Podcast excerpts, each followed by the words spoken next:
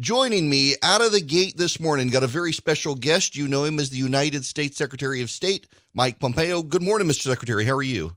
Good morning, Eric. How are you today? I'm great. I'm glad you could stop by this morning because I was thinking every conversation I've had with the president or vice president in the last couple of months has involved conversations on China, and now with Apple rolling out its new iPhone next week and 5G. It just seems like we're seeing American tech companies and even institutions in this country, like through Confucius Institutes, more and more entangled with China, and would love to pick your brain on that topic. Yes, sir. Look, this risk from the Chinese Communist Party, Eric, is real. For 40 years, and this isn't political remotely, Republican presidents, Republican Congresses, Democrat, didn't make a difference. We went on bended knee. We allowed the Chinese Communist Party to walk all over us. And President Trump is working to right that ship. It'll be good for American jobs. It'll be good for American security. You talk about in the context of technology. We have inside our own classrooms in K through 12 institutions in Georgia and my home state of Kansas, all across America, we have the Chinese Communist Party under the veil of these things called Confucius Institutes impacting our kids, putting their propaganda on top of our children. It's unacceptable. We are working to, by the end of the year, have them out of every school all across America. I'm glad to hear that. I know we've had several here in Georgia and academic institutions defending them and their funding, but that U.S. Senate investigation, bipartisan in nature, I guess a couple of years ago, really did show how they just are pushing a Communist Party line as opposed to anything objective about China. You raised it, Eric, and we shouldn't shy away from talking about it. It's often about money, whether it was the desire of our companies to sell products in China or, in this case, for universities to take grant money from the Chinese Communist Party. It's often about economics. We need to just face up to the fact that this money is being used to subvert our democracy, to undermine our way of life, and we should simply say it's unacceptable. We'll find another way to underwrite our schools, to pay for our kids to go where they need to go. To take money from the Chinese Communist parties to keep our schools afloat is just an unacceptable trade-off. Well, you mentioned economics. One of the issues I hear repeatedly and the president has raised is that China is not considered a developed nation in the World Trade Organization, so it gets all sorts of benefits. Is there any sort of global move to try to rectify the situation now that China really is a dominant economy in the world?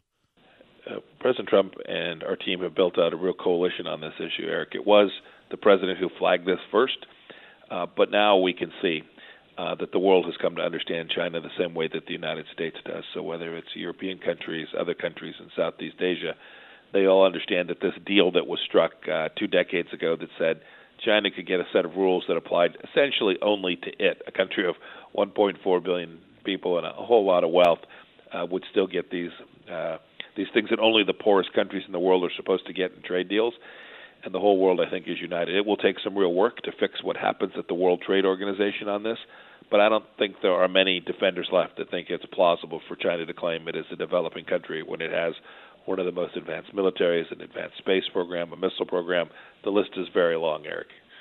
Well, I know you're pressed for time, but before you get off here, I want to ask you, I grew up in the Middle East in Dubai. I have a lot of friends from the Middle East and that region of the world. Had numerous friends I went to school with from Armenia, and I'm a little bit disturbed reading the press reports of the Armenian Azerbaijan situation. I know it's having spillover effects into Russia, Iran, and elsewhere, and would love to get your thoughts on that. Well, I didn't know your history there in Dubai. I had 2 things, and then I'll turn to Armenia. What the Emirati leadership did in making the decision not to make hatred of Israel the core piece of their foreign policy was bold and will benefit the people Absolutely. Of every one of the Emirates, whether it's in Abu Dhabi or Dubai or elsewhere.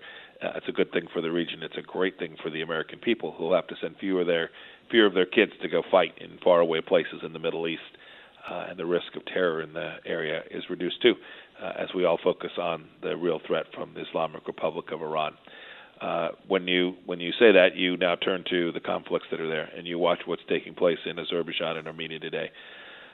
It is dangerous. We now have the Turks who have stepped in and provided resources to Azerbaijan, increasing the risk, increasing the firepower that's taking place in this historic fight over this place called Nagorno-Karabakh, a small territory with about 150,000 people. But where I believe they've been fighting for about 2,000 years.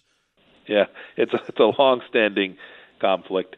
The resolution of that conflict ought to be done through negotiation and peaceful discussions, not through armed conflict, and certainly not with third-party countries coming in to lend their firepower to what is already a powder keg of a situation. We're hopeful that the Armenians will be able to defend against what the Azerbaijanis are doing, and that they will all, before that takes place, get the ceasefire right and then sit down at the table and try and sort through this. That is what is a truly historic and complicated problem set. Very much so it is. Listen, I know you're pressed on time, but thank you very much for stopping by this morning. Best of luck to you in your leadership there with the Secretary of State's office. I truly have been impressed with your leadership.